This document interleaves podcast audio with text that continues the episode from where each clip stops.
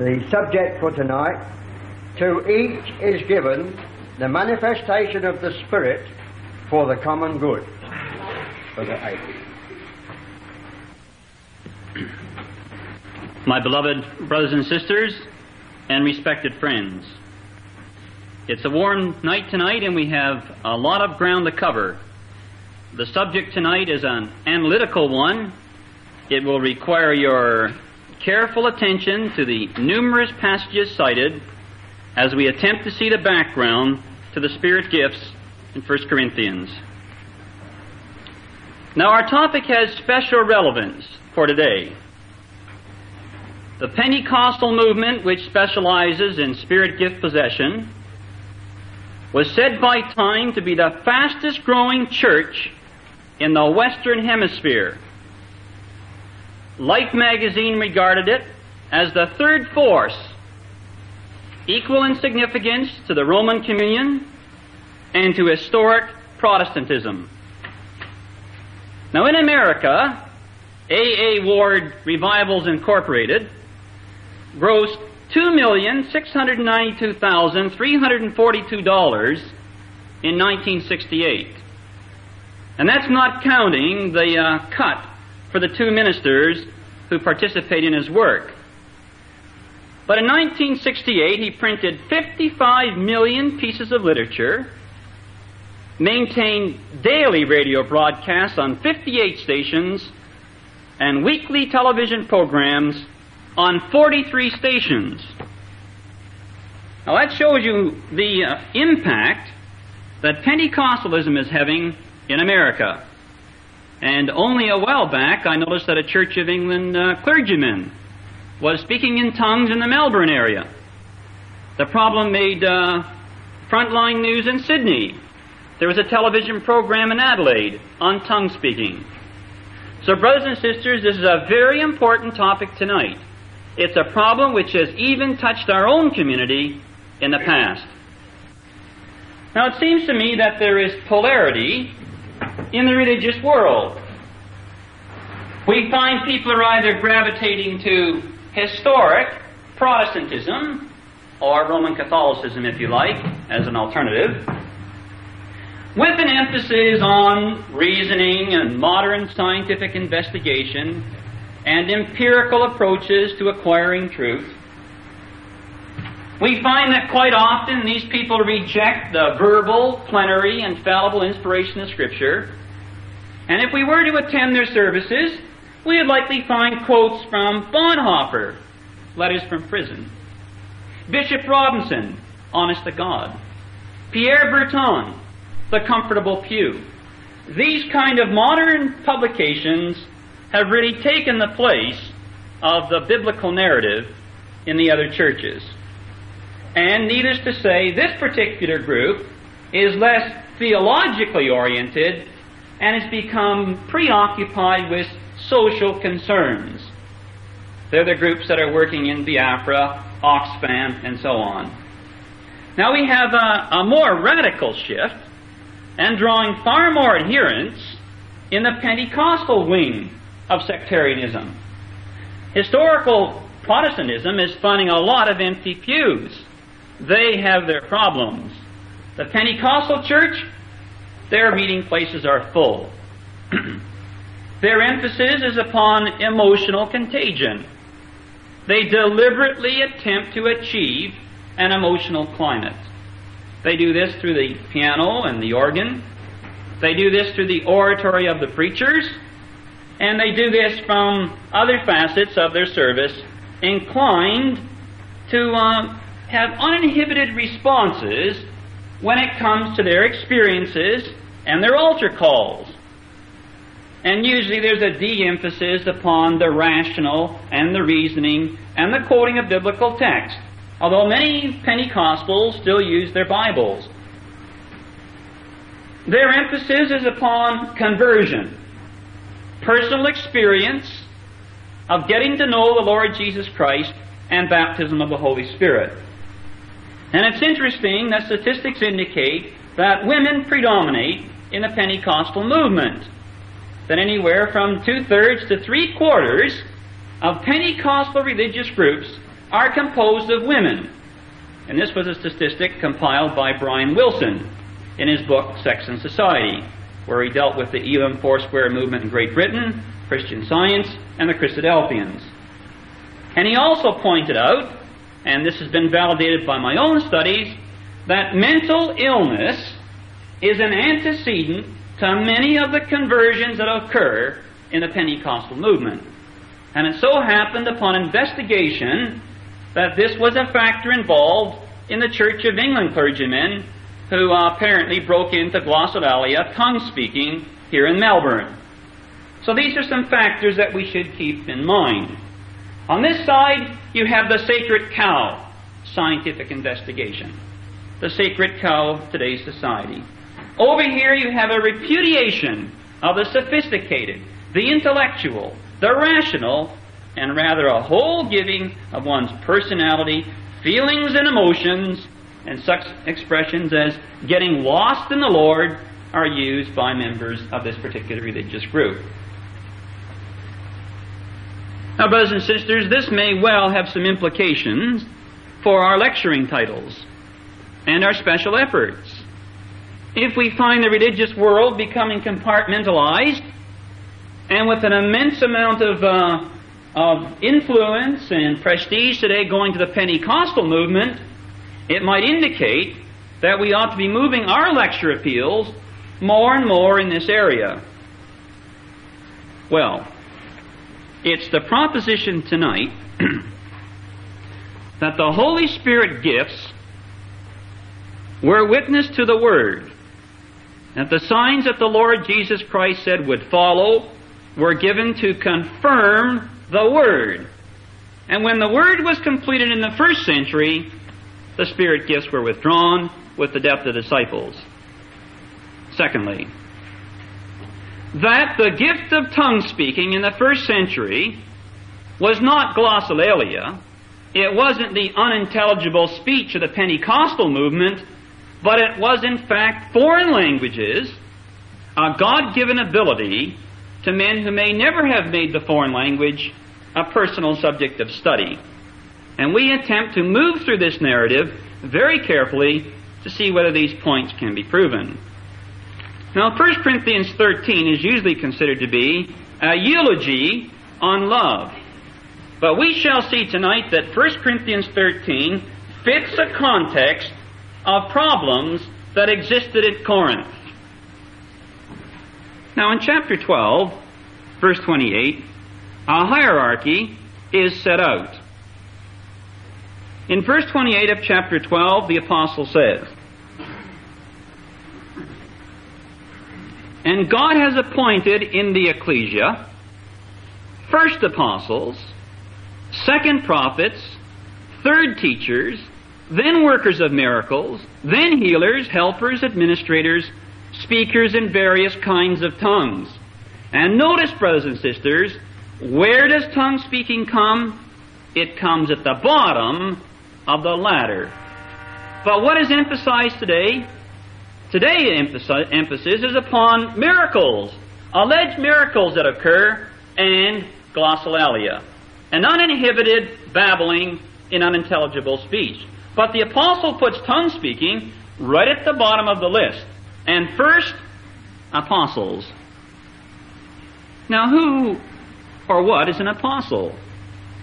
Well, if you've been reading your newspapers, you'll notice that the Mormons claim to have 12 apostles, and with the death of uh, McKay, uh, they've decided upon another successor, Smith, who will now take over as head of the Mormon Communion. They think they have apostles. The Christian Apostolic Church thinks they have apostles. But what is the criterion of Scripture for an apostle? Well, back to a reference in 2 Corinthians chapter 12, a reference we have already looked at in previous addresses verse 12 of 2 Corinthians chapter 12. The signs of a true apostle were performed among you in all patience, with signs and wonders and mighty works. You'll notice, uh, brothers and sisters, I'm using the Revised Standard Version tonight, which provides a good comparison with your authorized version. But notice, what are the signs of an apostle? An apostle has to be able to work wonders, mighty works, and signs. But what kind of mighty works and signs? Well, can we do an historical survey beginning in Acts chapter 3 with Peter? And brothers and sisters, we'll be flipping up a lot of passages tonight. Please bear with me. The supporting evidence is crucial for our conclusions.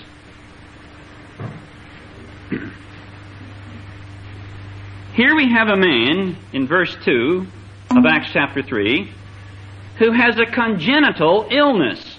Not a man with a mere headache or some other uh, undiagnosed complaint. He's a man that's lame from his birth. And he was carried, whom they laid daily at the gate of the temple, which is called Beautiful, to ask alms of those who entered the temple. In verse 5, Peter responds. Uh, he fixed his attention upon them, expecting to receive something from them, but Peter said, I have no silver and gold, but I give you what I have. In the name of Jesus Christ of Nazareth, walk.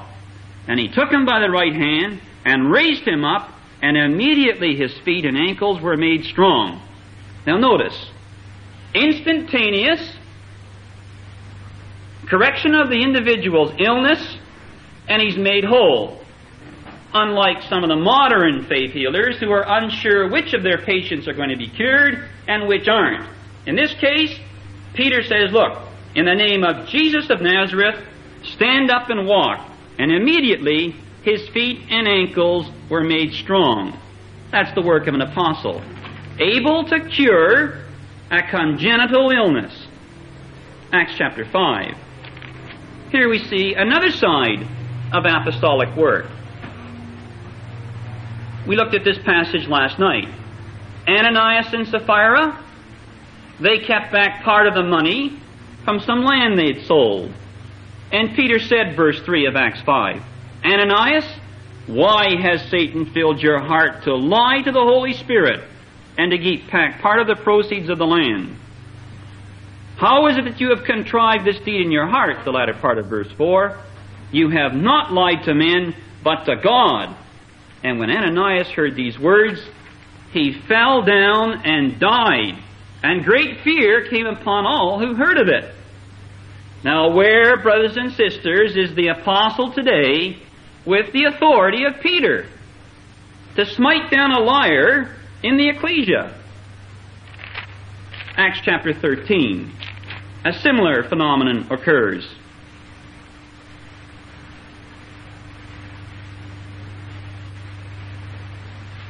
Verse 6 of Acts 13. And when they had gone through the whole island as far as Paphos, they came unto a certain magician, a Jewish false prophet named Bar Jesus. He was with the proconsul Sergius Paulus, a man of intelligence, who summoned Barnabas and Saul and sought to hear the word of God. But Elymas, the magician, for that is the meaning of his name, withstood them, seeking to turn away the proconsul from the faith. And we have the, uh, the result. And now, verse 11, Behold, the hand of the Lord is upon you, and you shall be blind and unable to see the sun for a time. Immediately, mist and darkness fell upon him, and he went about seeking people to lead him by the hand. Where, brothers and sisters, is the apostle today, even in the Mormon church, who has that kind of authority to exercise? Acts chapter 20. Acts chapter 20, we have the long speech of the Apostle Paul. Verse 8 of Acts chapter 20. There were many lights in the upper chamber where we gathered, and a young man named Eutychus was sitting in the window. And he sank into a deep sleep as Paul talked still longer. And being overcome by sleep, he fell down from the third story and was taken up dead. But Paul went down and bent over him and embraced him and said, Do not be alarmed, for his life is in him. And when Paul had gone up and had broken bread and eaten, he conversed with them a long while until daybreak, so he departed. And they took the lad away alive and were not a little comforted.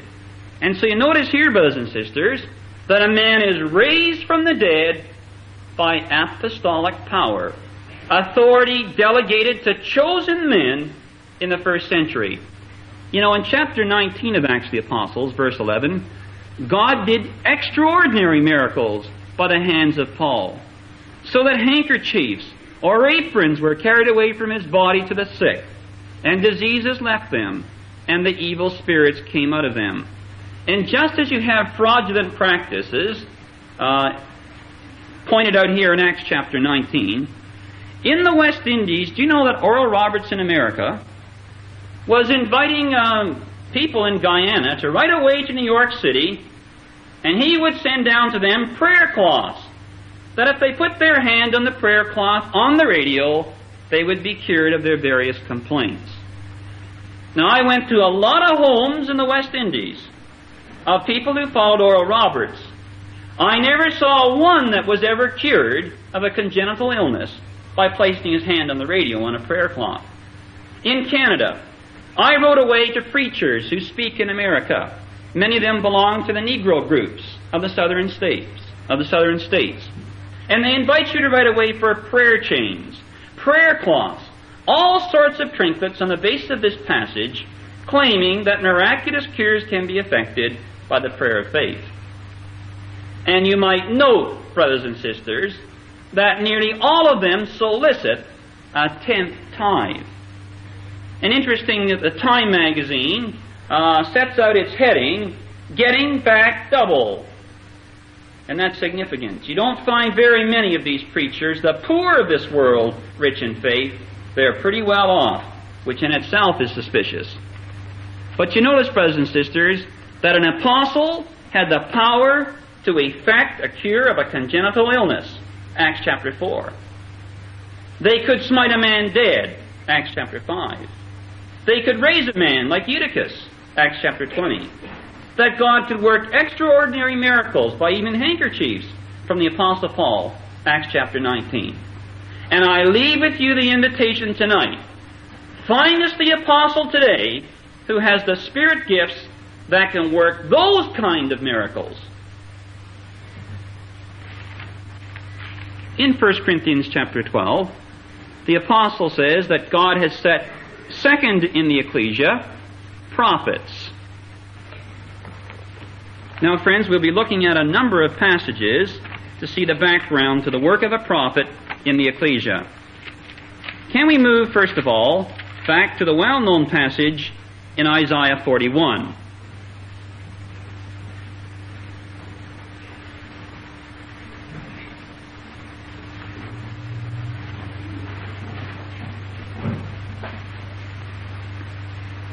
This is the unique challenge of the Lord God of Israel.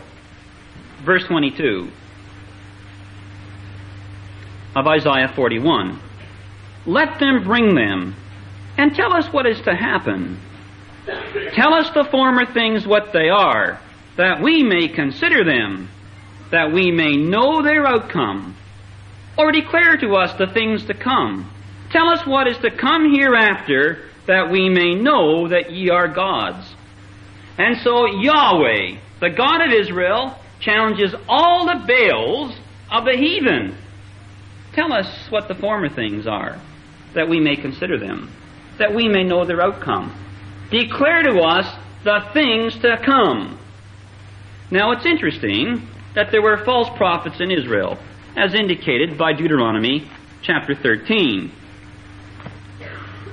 And we should look up this passage. There are two passages in Deuteronomy that are helpful in seeing the background to the work of a prophet in the first century. Deuteronomy 13, verse 1. If a prophet arises among you, or a dreamer of dreams, and gives you a sign or a wonder, and the sign or wonder which he tells you comes to pass, and if he says, Let us go after other gods which you have not known, and let us serve them, you shall not listen to the words of that prophet or to that dreamer of dreams. For the Lord your God is testing you to know whether you love the Lord your God with all your heart and with all your soul. So you see, brothers and sisters, that the test of the man of God isn't only that he makes a pronouncement about the future, and lo and behold, it comes to pass. That may be coincidental. He says there's another test. If the man who makes the prophecy about the future says, uh, let's worship other gods, then you'll know, says the prophet Moses, that the Lord your God is testing you to know whether you really love the Lord your God with all your heart and with all your soul. Now let us not miss the point. We have many people today that claim to work alleged miracles and signs and wonders. The Mormons have a monument to the seagull in Salt Lake City, Utah, because they believe that the seagull devoured these great hordes of crickets that were about to consume the grain fields of Utah. Joseph Smith claimed to be able to uh, heal sick animals by the laying on of hands. He's the founder of Mormonism.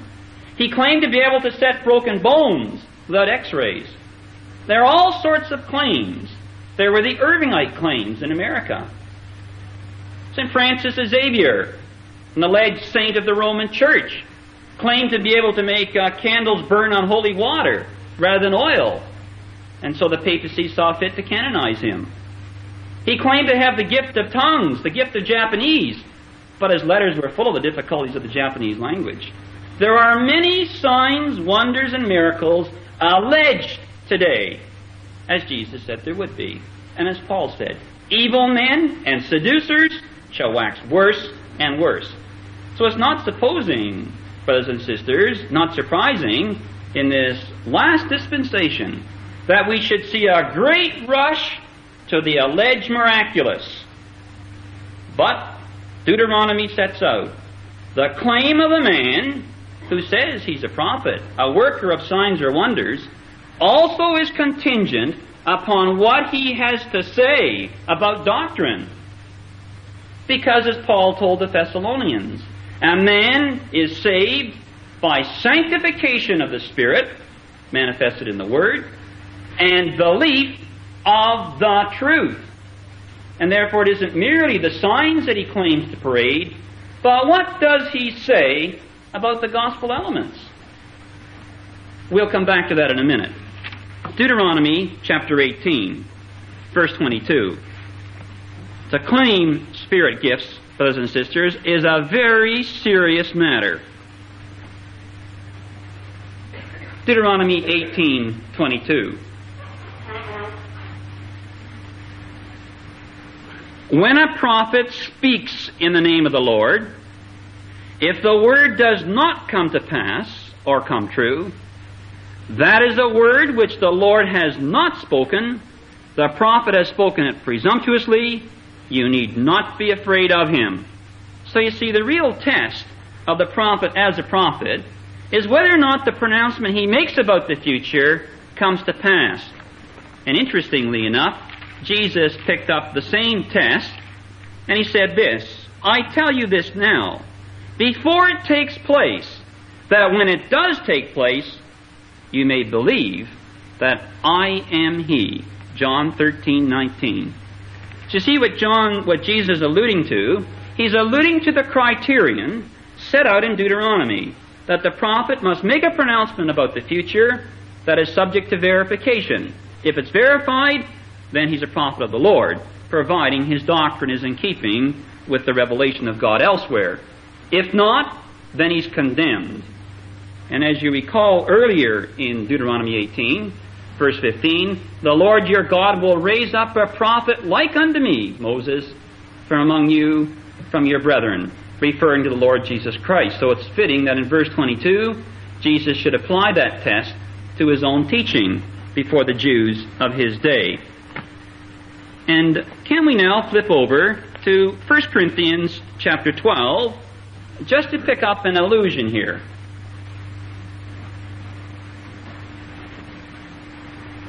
First Corinthians chapter 12, verse 2.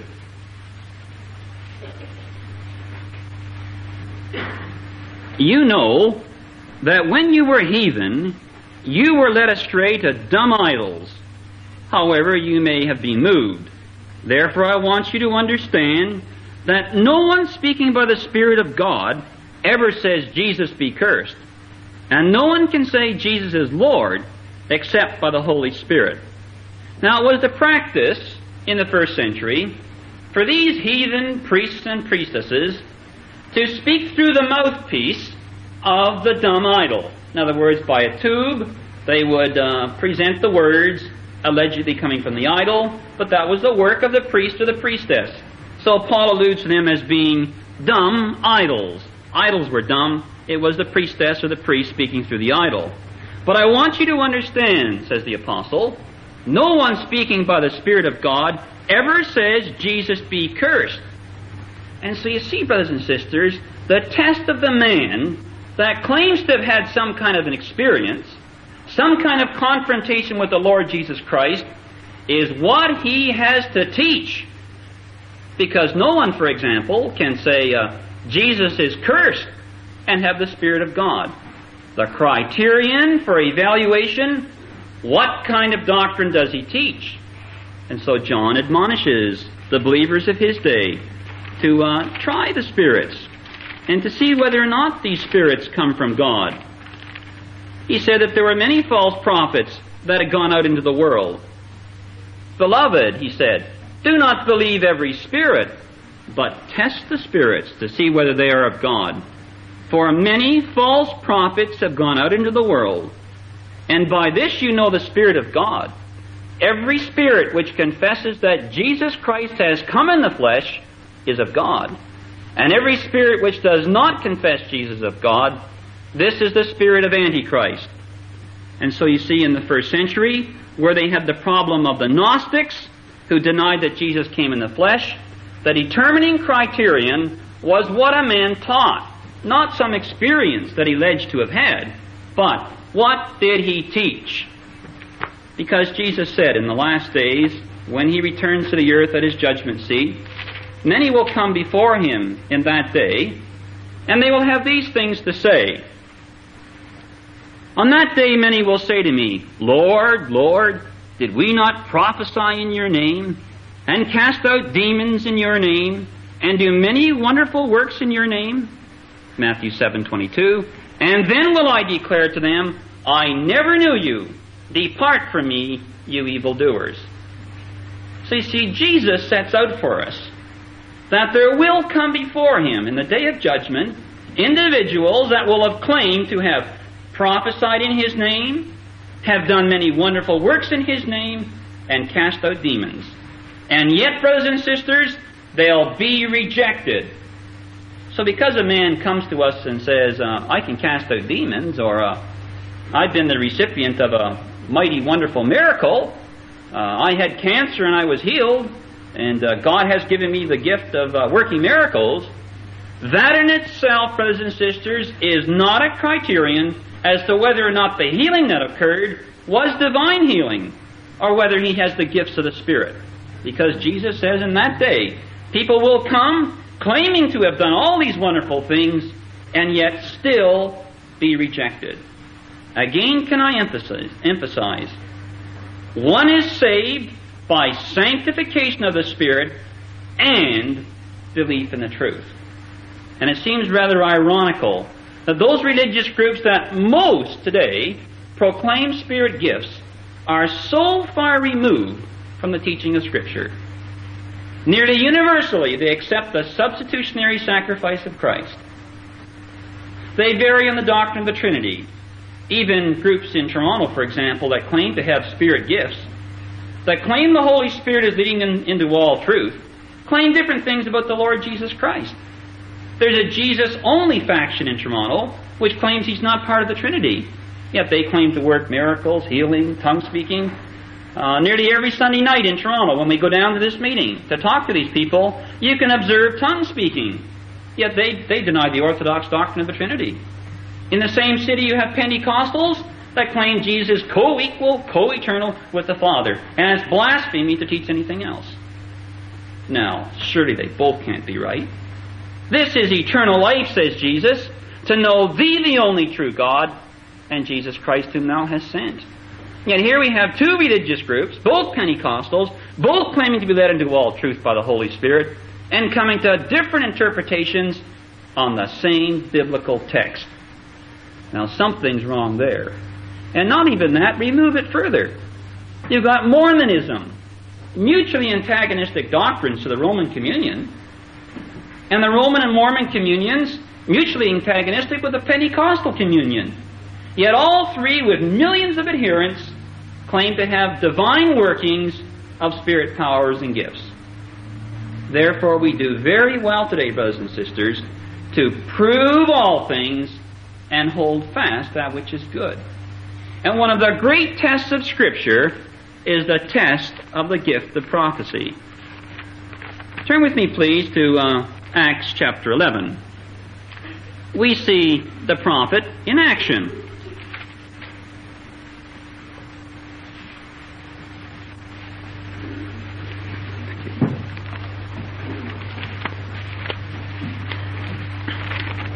Now, this requires a point of clarification. You recall from our reading in 1 Corinthians 14 that one who uh, prophesies speaks to men for their upbuilding and encouragement and consolation. But, brothers and sisters, the gift of prophecy is not confined to edifying, to building up, to encouraging, and consolation. And Acts chapter 11 indicates this. Because in verse 27, in these days prophets came down from Jerusalem to Antioch. And one of them, named Agabus, stood up and foretold by the Spirit that there would be a great famine over all the world. That's the Oikoumene, the Roman world. And this took place in the days of Claudius. And the disciples determined, every one according to his ability, to send relief to the brethren who lived in Judea. And they did so, sending it to the elders by the hand of Barnabas and Saul. So you see, the apostle, the, the prophet, had really two functions.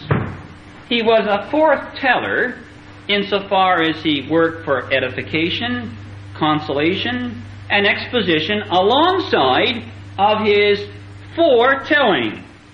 But let us not forget, brothers and sisters, this aspect of a first century prophet with a gift of prophecy, foretelling the future. And notice, unlike the prophecies of the Old Testament, that involve sometimes thousands of years and thousands of people, that took a long time for their verification, Ezekiel 36, 37, 38, and yet 39, the prophecies on from 40.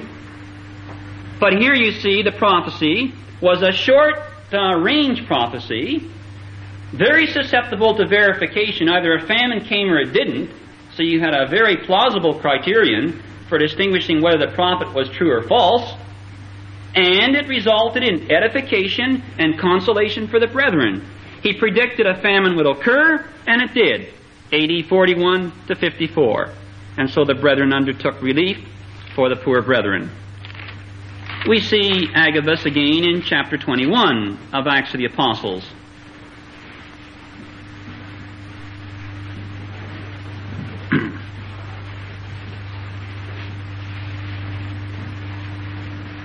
Acts chapter 21.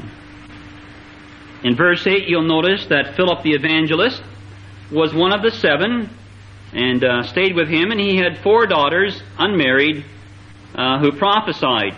Now that wasn't uncommon uh, either in the first century or in the preceding centuries. There is Deborah and Huldah and Noadiah, all prophetesses in the Old Testament. In the New Testament period, you had Anna, here you have the four unmarried daughters of Philip. And so while we were staying for some days, a prophet named Agabus came down from Judea. And coming to us, he took Paul's girdle and bound his feet and hands and said, Thus says the Holy Spirit, So shall the Jews at Jerusalem bind the man who owns this girdle and deliver him into the hands of the Gentiles. Foretelling. Now comes the practical implications. And when we heard this, we and the people there begged him not to go up to Jerusalem. The import of the first century prophet working for the benefit of the ecclesia. There's a different uh, kind of prophecy recorded for us in Paul's epistle to Timothy.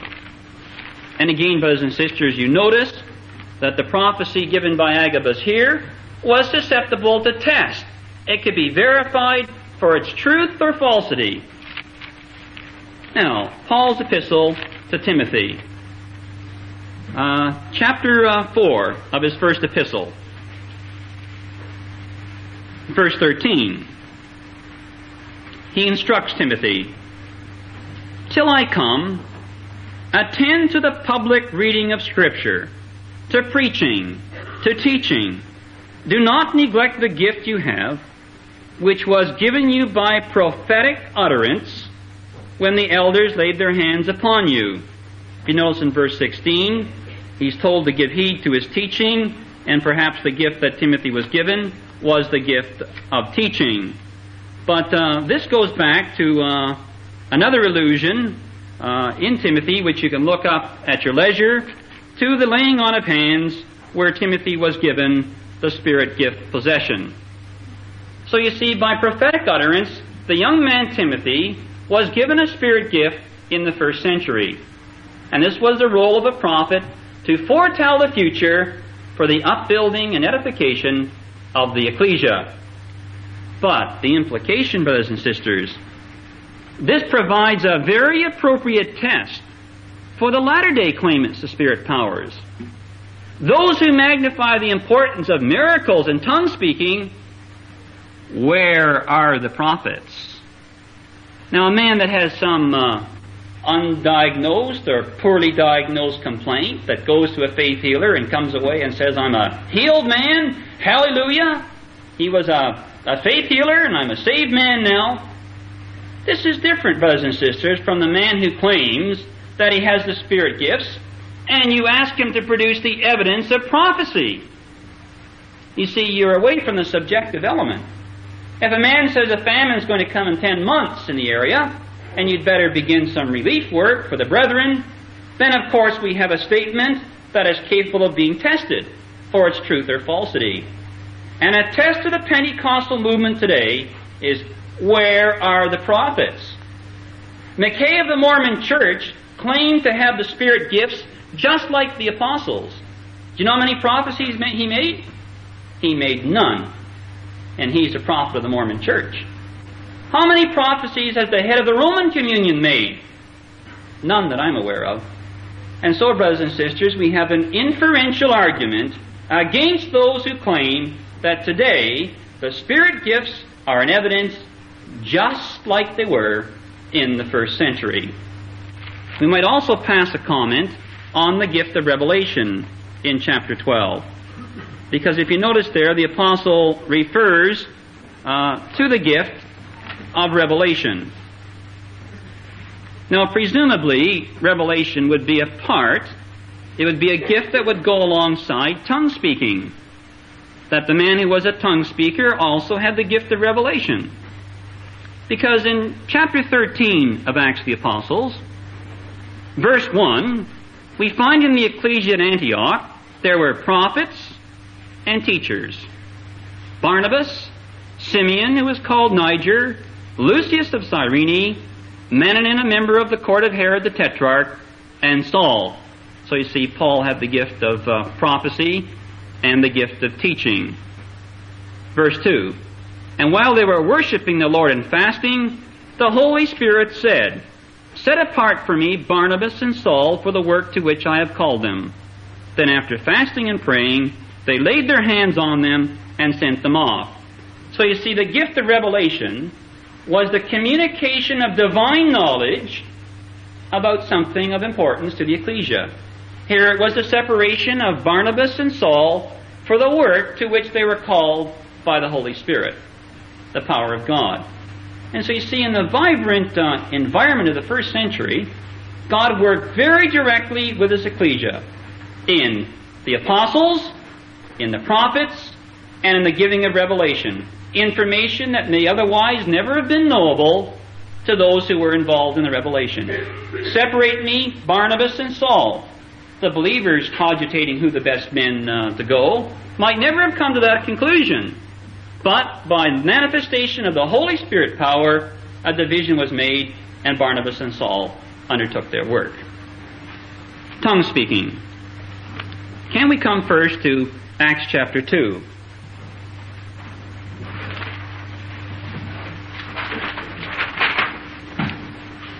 And brothers and sisters and friends, we want to work through this section very copious indeed, because the modern accent is upon not prophesying or uh, not apostles, but on tongue speaking. Glossolalia, the phenomenon by which it is commonly known in America. It comes from the Greek word glossa for tongue, and from lalia to speak, the verb laleo. And that's the breakdown of this word, glossolalia, the usual term to describe unintelligible utterances that occur in a high state of religious ecstasy. Glossolalia. Is it uniquely Christian? No, it is not. And I recommend for those of you who are interested, interested in it, The Modern Tongues Movement by Robert Gromacki. It's a modern book, not published by the Christadelphians, but it's an historical analysis of tongue speaking. And you will notice in that book that he um, catalogs information about the Eskimos of Canada that engage in religious ecstasy in tongue speaking.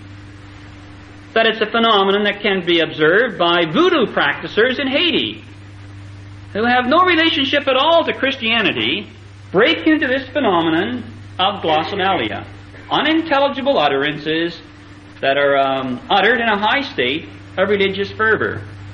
Now that's important, brothers and sisters.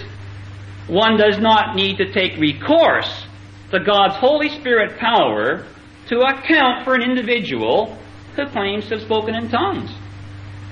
There are millions of people in the world who have spoken in tongues who make no claim to be Christian, as witness the uh, Haitians in Haiti or the Eskimos in Canada. Only two groups, and there are many more that he catalogs in this book.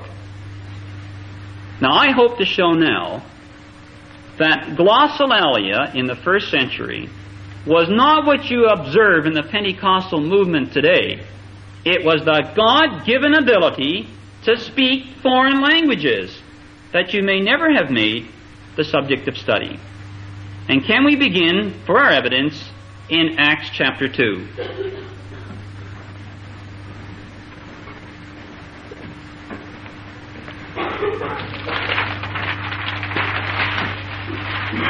Now we have to watch carefully in reading through this narrative two words. Glossa and another word that occurs, dialectos. Now this is the usual word for tongue that we mentioned, and this is the word for dialect, as you can see from the Greek word, or for a language, as it's translated in the Revised Standard Version. Now the Pentecostalist says since glossa is used in Acts chapter 2, tongue, this must mean an unintelligible utterance, something we can't understand, something that we break into when we're uh, very, very close to God when we pray at night. And so they're hanging their argument in Acts 2 on glossa. Now, what I'm suggesting tonight is that these two words are completely synonymous in Acts chapter 2. To engage in glossa in Acts 2 was to speak foreign languages. And therefore, those two words, glossa and dialectos in the Greek, are synonymous in Acts chapter 2. Can this be shown? Let's follow through the evidence. Verse 4 And they were all filled with the Holy Spirit and began to speak in other tongues. That's the Greek word glossa. So that's your first uh, word to note. Glossa, verse 4, as the Spirit gave them utterance.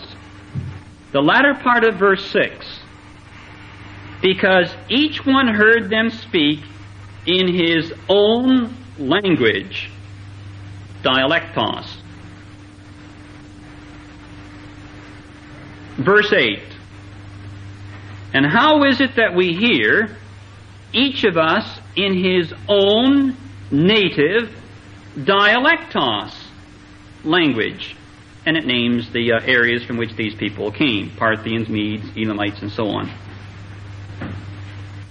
Verse 11 Cretans and Arabians, we hear them telling in our own tongues, glossa,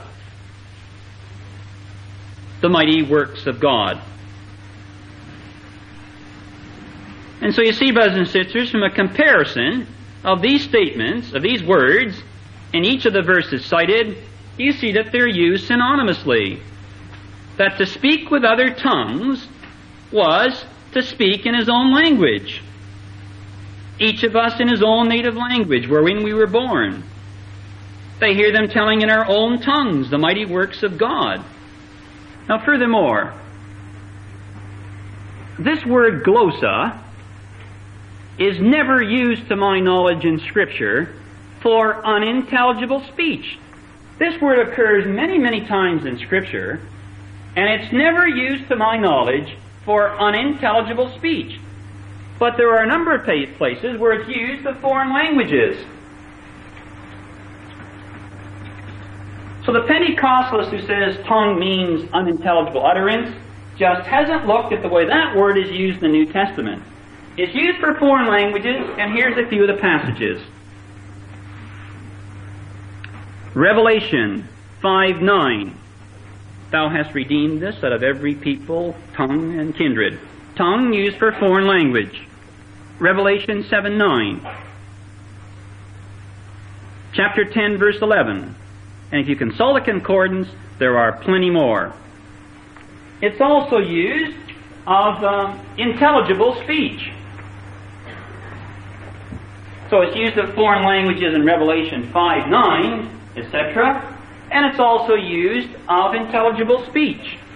For example, Romans 14 11. We won't take time to look these passages up now, but this passage says, uh, And again, praise the Lord, all Gentiles, and let all the peoples praise him. Romans 14 11. Philippians 2, verse 11 and 1 John 3.18. Just three of many other passages that indicate that glossa is used of intelligible speech as well as foreign languages.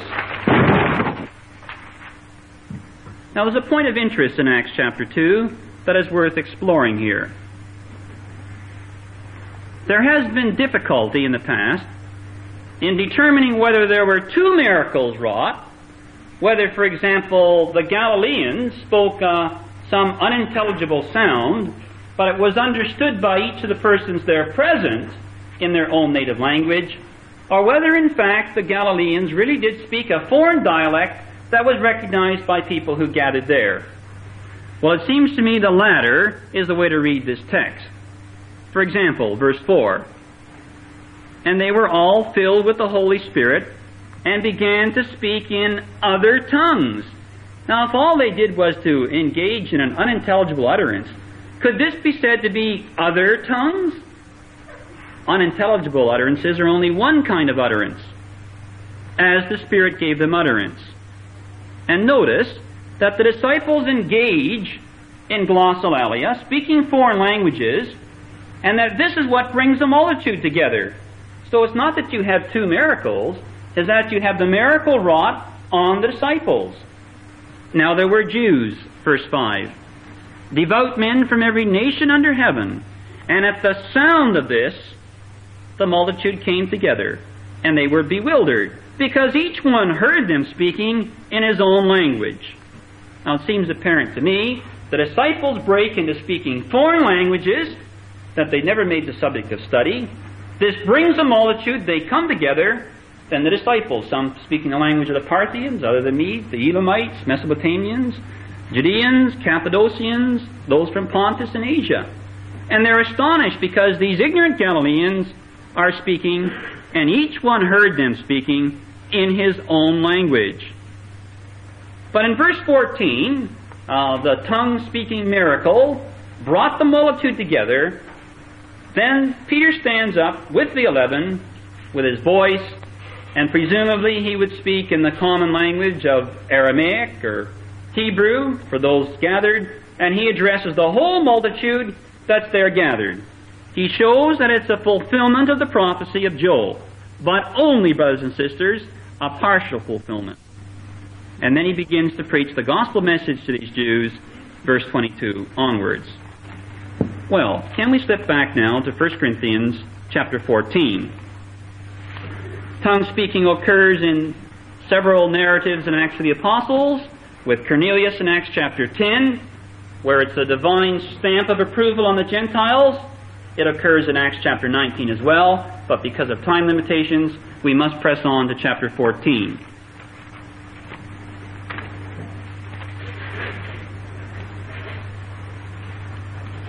Now remember, brothers and sisters, we're trying to establish whether glossolalia is an unintelligible utterance or whether it's a foreign language. And the other piece of evidence comes from a citation in verse 21. In the law it is written, says the Apostle Paul, by men of strange tongues, and by the lips of foreigners will I speak to this people, and even then they will not listen to me, says the Lord. Now we don't have time to go into the background of this passage. It's quoted from Isaiah chapter 28, verses 11 to 12. And in that context of that passage, the men of Ephraim that wouldn't listen to the words of the Lord God of Israel were going to be addressed by men of another language that they would not understand. And you know who that was? That was the Assyrian and the other invaders that came up to the kingdom of the north. Now, brothers and sisters, those invaders didn't engage in glossolalia before the Israelites. They spoke foreign languages. And because the Apostle Paul employs that context in 1 Corinthians chapter 14, we can infer thereby that he's referring to foreign languages and not to unintelligible utterances. And there are another, a number of other similarities with the context here and in Isaiah 28 that we cannot take time to explore now. 1 Corinthians chapter 14 deals with a problem. It's the abuse of the gift of tongues in the Corinthian ecclesia. And you might note that the word unknown does not occur in the Greek text. That's an insertion in the, in the AV that does not occur in the authorized version. There's no reference to unknown anywhere through this narrative. The tongue certainly wasn't unknown. A tongue would only be unknown if you had a man standing up at a platform in Corinth and speaking the language of the Egyptians and there were Arabians and Greeks there that couldn't understand him. Well, of course, the tongue would be unknown, but it was unknown because there was no interpreter there to interpret the foreign language. And so the apostle says in verse 2, One who speaks in a tongue speaks not to men but to God. Why? No one understands him, and he utters mysteries in the Spirit. The latter part of verse 5. He who prophesies is greater than he who speaks in tongues, unless, brothers and sisters, someone interprets so that the ecclesia may be edified. Tongue speaking was never designed in the first century to be exercised on an individual basis in the ecclesia without respect for building up and edifying the ecclesia. And one who stood up, for example, in an assembly, you have the tongue speaker here. He's speaking Egyptian. But you have a Greek brother over here. Or maybe a brother that only knows Hebrew, say theoretically, it doesn't matter. A brother that only knows the language of the Laodiceans. Well, he's going to be speaking mysteries in the Spirit to the Greek brother, the brother from, from uh, the Laconians, and the brother who only speaks uh, Hebrew. He's going to be speaking mysteries in the Spirit unless someone interprets for him as you can see from the chart. Unless there's some linguist there that has the God given capability to interpret. For the gift was given so that the ecclesia may be edified. Verse 5. And note that's the uh, emphasis all through this passage. Verse 10. There are doubtless many different languages. Note RSV, rendering of verse 10. There are doubtless many different languages in the world, and none is without meaning. But if I do not know the meaning of the language, I shall be a foreigner to the speaker, and the speaker a foreigner to me. In other words, if you stand up in the assembly at Corinth and um, speak a foreign language and nobody understands it, it's not that the language is unintelligible in itself, is that we must have an interpreter. So with yourselves, says the apostle. Since you are eager for manifestations of the Spirit, strive to excel in building up the ecclesia. The great failing of the Corinthians. Verse 18. I thank God that I speak in tongues more than you all. Nevertheless, in the ecclesia, I would rather speak five words with my mind in order to instruct others than 10,000 words in a tongue. Notice the purpose of tongue speaking to instruct others. And even in verse 14, a passage that's really cited uh, quite often by the uh, Pentecostals. For if I pray in a tongue, my spirit prays, but my mind is unfruitful, is interpreted to them by them to mean, well, I'm so caught up in spiritual ecstasy that I don't really have a cognitive control over what I say. I don't have an intelligent grasp of my content. But I feel with my spirit great ecstasy with God. But read this in Moffatt's translation. Moffatt says, My mind is of no use to anyone. And Paul elsewhere in his epistles speaks about bringing forth fruit in other believers. And if I pray in a tongue, a language, uh, I pray, but my mind is unfruitful because my mind is not being used by anyone else. It's not producing fruit unless there's someone to interpret for the benefit of those who cannot understand the language which I speak. Verse 22. Thus, sign, thus tongues are a sign, not for believers, but for unbelievers. Well, prophesy, well, prophecy is not for unbelievers, but for believers. If therefore the whole ecclesia assemble, and all speak in tongues, and outsiders or unbelievers enter, will they not all say, You're mad? Then he goes on to uh, lay down the groundwork on which tongues should be exercised. In Corinth, they were so enthusiastic to parade their gifts, they were all standing up and engaging in speaking in foreign languages. And so in 1 Corinthians 14, the apostle corrects this abuse and shows that the gift of tongue speaking was designed to edify and build up the ecclesia. It's designed to instruct others. Therefore, says the apostle, I'd rather speak five words with mine understanding than 10,000 words in a tongue that no one understands. So, number one, verse 27. If any speak in a tongue, let there be only two, or at most three, and each in turn, and let one interpret. Just an aside, brothers and sisters. Since the apostle lays down this instruction, I have on a number of occasions presented myself to a Pentecostal assembly where tongue speaking was being engaged in with a Spanish idiom, which one wouldn't likely uh, know unless he had made Spanish a subject of study, or unless he really had God's divine spirit power. And so when the Pentecostals got up and broke into glossolalia, unintelligible speech, I stood up and spoke Spanish. Then I asked the interpreter to interpret what I said. And needless to say, you can anticipate the response. Either they never had an interpreter there, or when they did, the interpretation bore absolutely no resemblance to the Spanish idiom. I know of another two occasions also, in my experience, where this has been tried and where the same result ensued. But, says the apostle, in the assembly, if there's no one to interpret, let each of them keep silence in the ecclesia the latter part of it. The apostle goes on to the use of revelation. If revelation is made to another sitting by, let the first be silent. Again, you can just imagine the, the kind of uh, meeting that they had in Corinth. And the apostle instructs these uh, believers that the spirits of the prophets are subject to prophets. It's not a case of a man standing up in the assembly and says, Well, I'm led by the Spirit to speak in tongues, or uh, I just received a prophecy from the Lord. The apostle instructs, let all things be done decently and in order. And the spirits of prophets, verse 32, are subject to prophets. And then he lays down the fact that women ought to keep silence in the ecclesias. And this is not practiced on the whole by Pentecostals. In my experience in America, Pentecostal preachers, for example, are women in the Oral Roberts movement, and women tend to predominate in tongue speaking.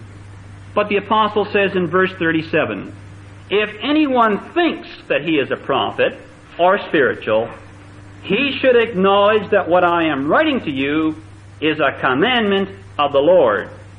So anyone who wants to dismiss the instructions of 1 Corinthians chapter 14 in their assembly, the apostle says, let him know that what I'm telling you, if he thinks he's spiritual or a prophet, is the commandment of the Lord. Well, can we fit this in five minutes into the context of 1 Corinthians 13?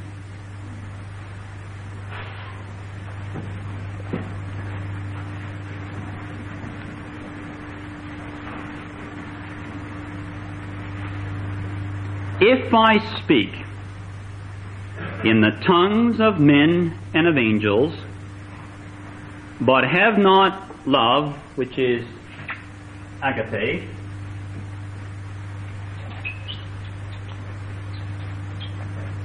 By the way, brothers and sisters, I might uh, point out here, agape is not synonymous with charity as is popularly understood, because in verse 3 he points out, if I give away all that I have, if I give my body to be burned, but have not uh, agape, uh, I gain nothing. So agape is not simply charity. Agape is the care that he refers to in verse 25 of the preceding chapter. And unfortunately, we haven't had time to move through this sequentially, but I'll point out several of the allusions as we go through. I am a noisy gong or a clanging cymbal. If I have prophetic powers and understand all mysteries, the gift of wisdom, and all knowledge, gift of knowledge, chapter 12, verse 8, 9. And if I have all faith, gift of faith, so as to remove mountains, alluding to Jesus' statement about faith, and have not agape, I am nothing. If I give away all that I have, a complete altruist, and I deliver my body to be burned in sacrifice, but have not agape, I gain nothing. Agape is patient and kind. Agape is not jealous or boastful. It is not arrogant or rude. Agape does not insist on its own way. It is not irritable or resentful. It does not rejoice at wrong, but rejoices in the right. Agape bears all things, believes all things, hopes all things, endures all things. Brethren, just imagine if you're in that ecclesia at Corinth and you read this epistle. Think, for example, if you had the gift of helps, a rather insignificant gift in the first century ecclesia, and you were a man of great social standing in the world around you. And a brother in the ecclesia is a teacher with powers, and he can heal. And he's merely an artisan. How do you think you would feel when the apostle wrote that to you? Agape is not jealous. Or imagine if you were a man who had the gift of tongues, and you had been standing up with all this multitude at the ecclesia at Corinth and paraded your gift. Or maybe you were a prophet who had a revelation and you like to insist on your way in the ecclesia, standing up exercising your prophetic gift. And the apostle writes to you and says, Agape isn't jealous or boastful. It's not arrogant or rude. Agape vaunteth not itself, says the apostle. Or think if you're a person that didn't have any of these gifts in the first century ecclesia, and you were a man like a prophet who said, Oh, we don't need Brother X. He doesn't have the Spirit gift. And so the apostle outlines a great analogy with the human body likened unto the body that we are all members of. And he says there's feet, there's hands, there's eyes, there's a head in the ecclesia. And all of these are essential to the organic unity of the ecclesia. And where you vie in the ecclesia and despise one another, you're breaking down that organic unity for the edification and the consolation of fellow believers. And it's in this context, brothers and sisters, that that 13th chapter of 1 Corinthians occurs. And you can imagine how this would bite into those Corinthians. A man who wasn't going to let his liberty be judged by anybody else's conscience. If he wanted to go down and partake of a feast with the idol and sit down before the Lord Serapis, well, what is that to my weak brother? And Paul goes through and he says, Agape does not rejoice at wrong, rejoices in the right. Agape bears all things, even the weak brother, believeth all things, hopes all things, and endures all things. Agape, says the apostle, never ends. As for prophecies, the gift of prophecy they will pass away. As for the gift of tongues, they will cease. As for knowledge, it will pass away. It's a gift.